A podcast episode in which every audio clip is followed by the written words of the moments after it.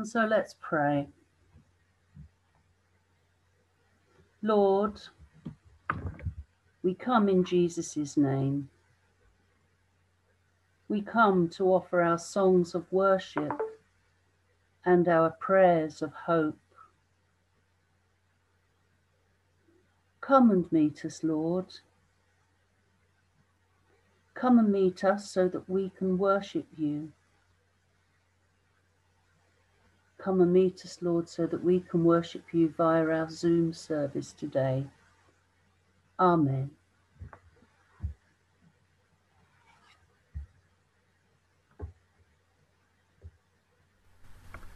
Our reading this morning comes from John's Gospel. It's John 1, verses 35 to 42.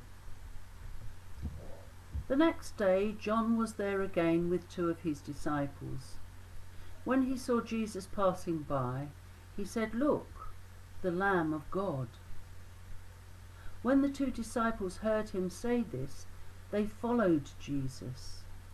Turning around, Jesus saw them following and asked, What do you want? They said, Rabbi, which means teacher, where are you staying?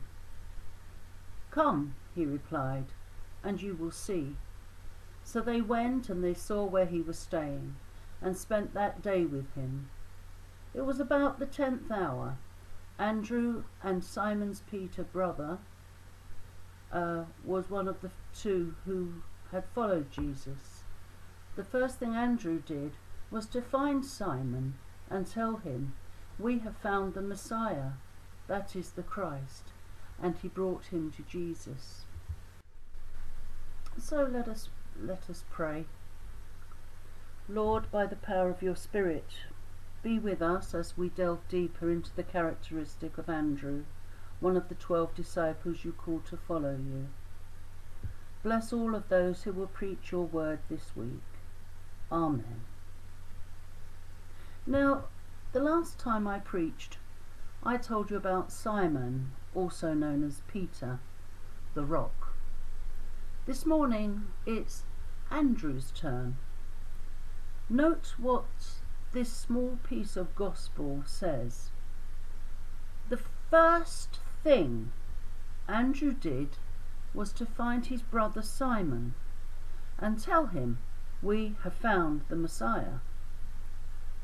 In fact, he was the very first one uh, to be called, and yet he takes a bit of a back seat, whereas his brother becomes the leader. As we shall see in a minute, he was eager to follow Christ and introduce others to him.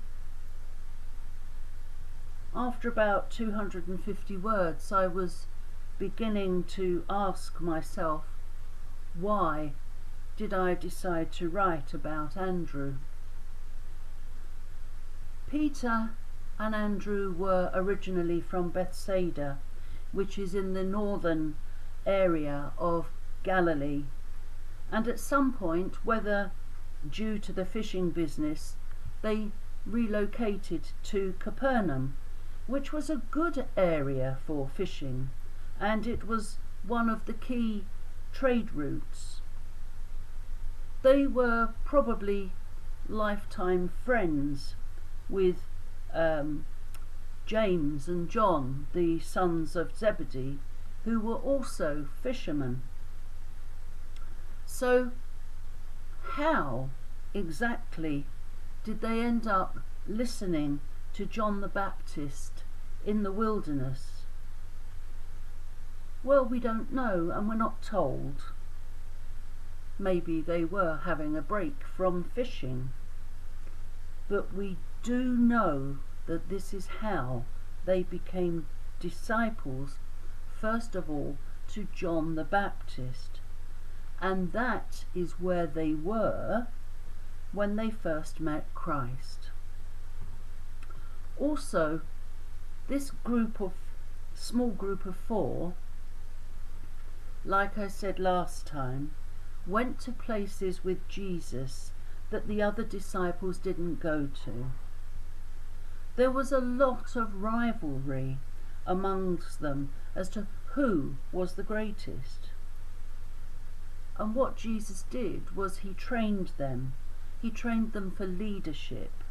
And in their own ways, they all became leaders in the early church with Jesus Christ himself as the cornerstone. Of the four in this group, Andrew was the one who was the least conspicuous. In fact, I struggled to find out much about him. His name only appears nine times in the New Testament, and most of those times he was just one of the twelve. Andrew lived his life in the shadow of his better known brother, and many verses in the Bible seem to just mention him as Peter's brother. Usually you'd expect to see some sort of sibling rivalry, but you don't get that with these two. In fact, it's almost as though he told his older brother about Jesus knowing that he would be a good leader. He knew his brother was a domineering type of guy, and uh, we never, I suppose, that hanging about with Peter and the other disciples, it probably did get him into hot water at some times, but we never really hear anything bad about him. Andrew had a good heart, and he didn't want to be the centre of attention. He was happy just to use the gifts that God had given to him. He seems to be thoughtful, and whenever he speaks, which isn't very often, he always says the right thing. Like I said a moment ago, Andrew's personal encounter with Jesus took place a few months after Jesus' baptism. Andrew and John were standing next to John the Baptist when Jesus walked by.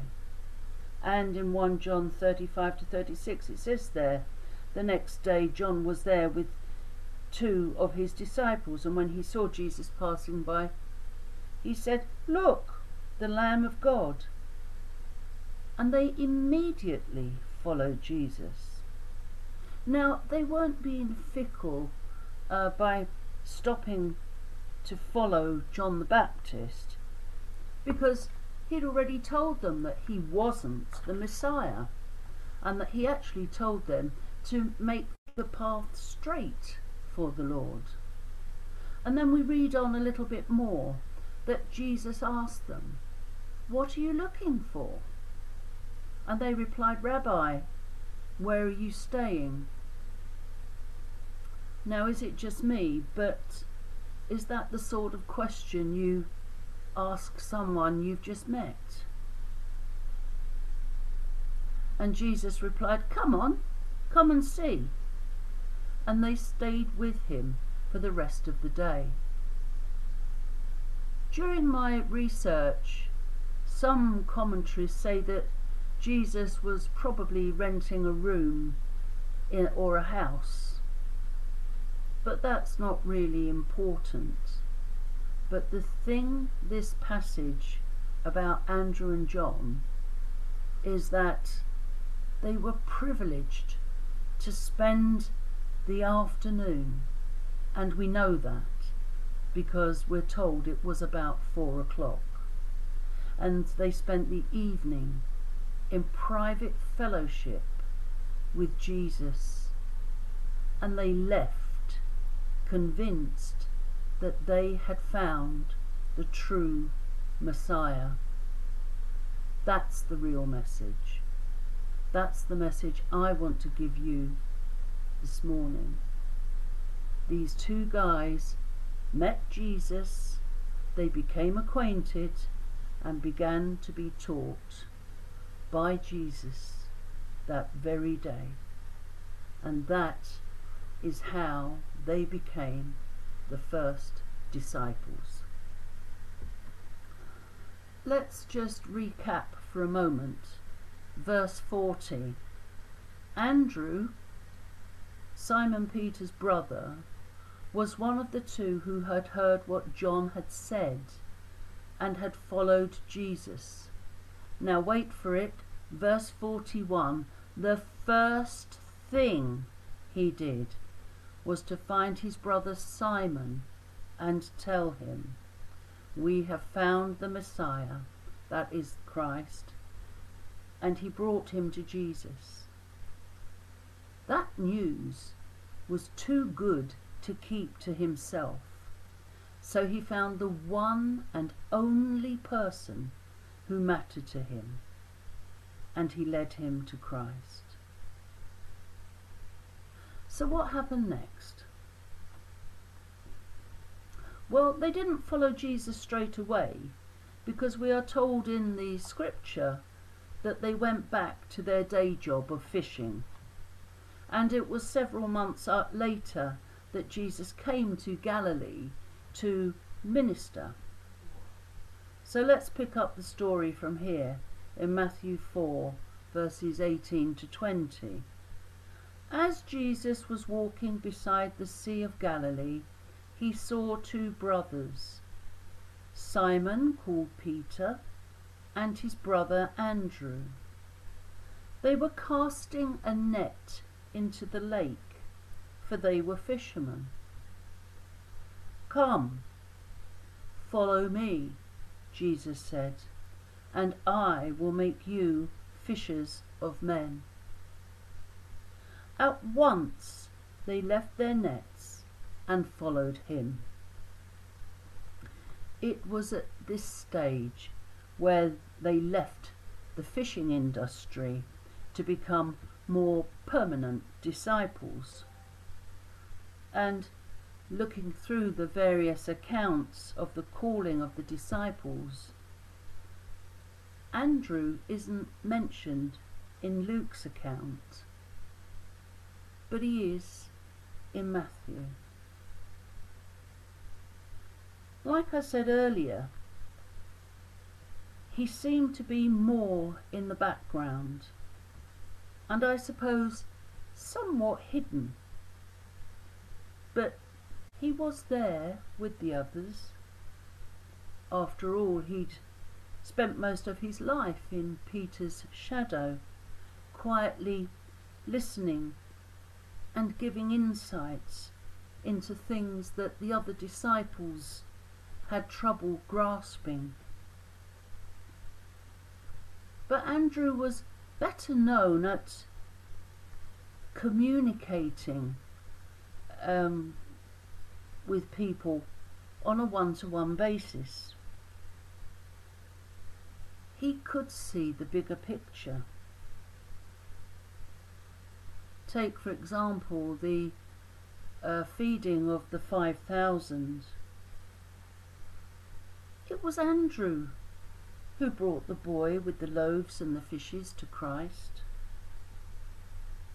Jesus had gone to a mountain to be alone with the disciples, but word got around that he was in the area and a huge crowd of people gathered and it was almost time to eat. And Jesus made it clear that he wanted to feed the multitude.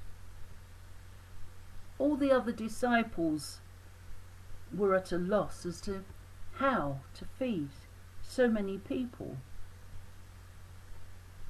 But it was Andrew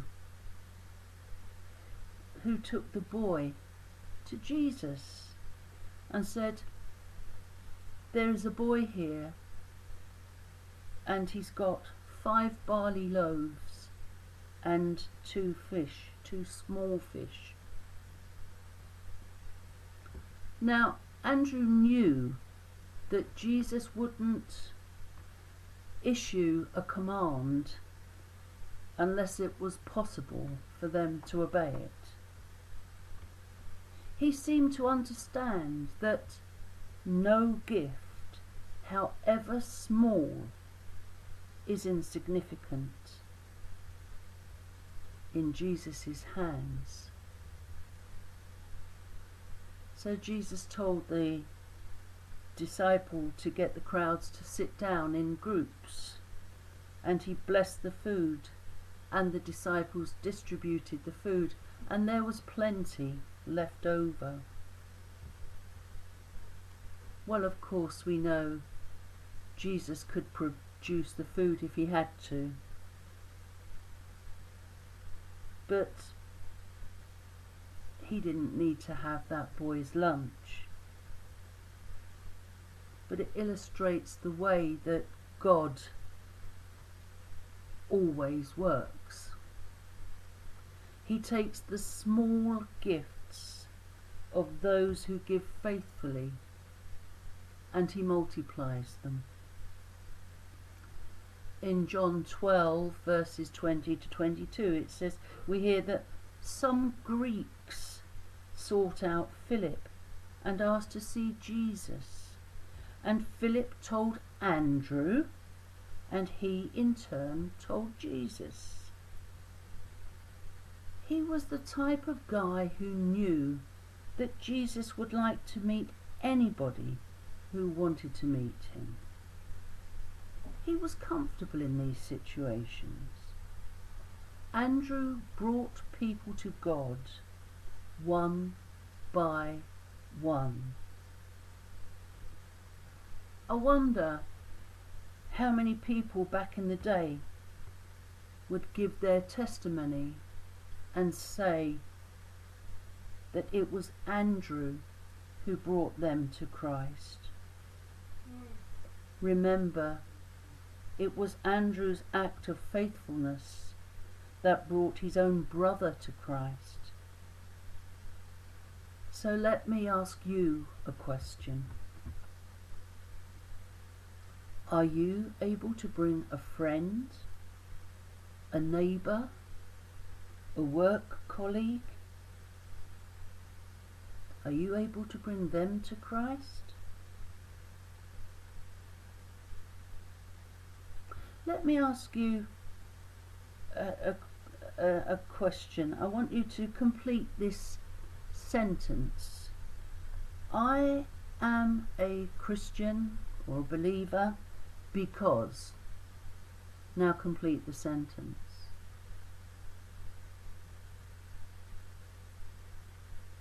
I would say, I am a Christian because Jesus changed me and he is always there walking beside me. And I want you to ponder that question often. I am a Christian because I want you to seriously consider this because I'm sure that when Pastor David returns from his sabbatical, he'll probably be asking you the very same question. God works differently in each one of us. And it is such a blessing when you can befriend one person and bring them to Christ. Andrew was happy to serve, and he didn't mind being in the background as long as the work was being done. In fact, I think that he preferred to do it that way. And when they were arguing about who was the greatest, Jesus taught the disciples in Mark 9, verse 35, that if anyone who wants to be first he must be the very last and the servant of all. This was Andrew's character. Here he was, the quiet one, the one who was the first to hear that Jesus was the Lamb of God, the first to follow Jesus. He was the one who was had the closest access to, to, to Jesus. And yet he doesn't get much rec- recognition. But he didn't really want it. The only thing he wanted was the Lord to say, Well done. His legacy is the example that we have that show that it's often the little things that count, those individual people, like the boy with the loaves and the fishes, or the widow and her mite. Andrew is there quietly, quietly in the background and getting on with the job. And God, God loves all of that because, like it says in 1 Corinthians 1, verses 27 to 29, but God chose the foolish things of the world to shame the wise. God chose the weak things of the world to shame the strong.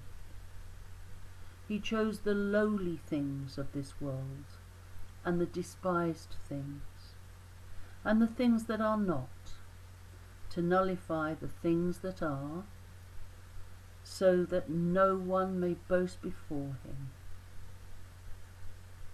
So let's just finish with a prayer. Lord, we thank you for Andrew, for his quiet, unassuming ways of bringing others to you. We remember the boy with the loaves and the fish. We know that you can do amazing things with whatever we place in your hands. Lord, whatever we have is yours, and whoever we are, we are yours. So use us to do your will quietly, like Andrew, and use us as your servants to bring others to you. We meet them on our path in this life. Amen. So let us be still for the presence of the Lord. He is moving all around. Lord, hear our prayers for the world, for the church, and for each other. We pray for our environment and for the environmental groups and campaigners who seek to protect your world for future generations. So, Lord, teach us to live more responsibly and help us to reduce our carbon footprint by cutting down on our waste and by recycling and using more environmentally friendly products. We pray for governments and leaders. Father, please give them wisdom in their choices that they make for us Help them as they think of how we are living today and the effect that this will have on for tomorrow. We pray for your church and its leaders, for missionaries and evangelists, for pastors and preachers and worship leaders, and for the fellowship of believers. We offer our prayers for Union Church at Totteridge, for Ronnie and Karen, and for our minister David and his wife Inika. Bless all of those who lead Bible study groups, home groups, and daily prayers, and those who look after us pastorally. Bless Elaine and Alex, and the church leadership team, and all of those who give freely of themselves for your kingdom. We pray for those who were caught up in the collapse of the building in, in Miami and for all of those who are known and unknown to us. We pray for our friends, our families, our neighbours, and our work colleagues. Whatever they're facing, Lord, we ask that you will walk beside them on this journey of life. And so may we be like your disciple Andrew, quietly serving you, Lord. And we say together the prayer that Jesus taught his disciples as we say together, Our Father, who art in heaven, hallowed be thy name.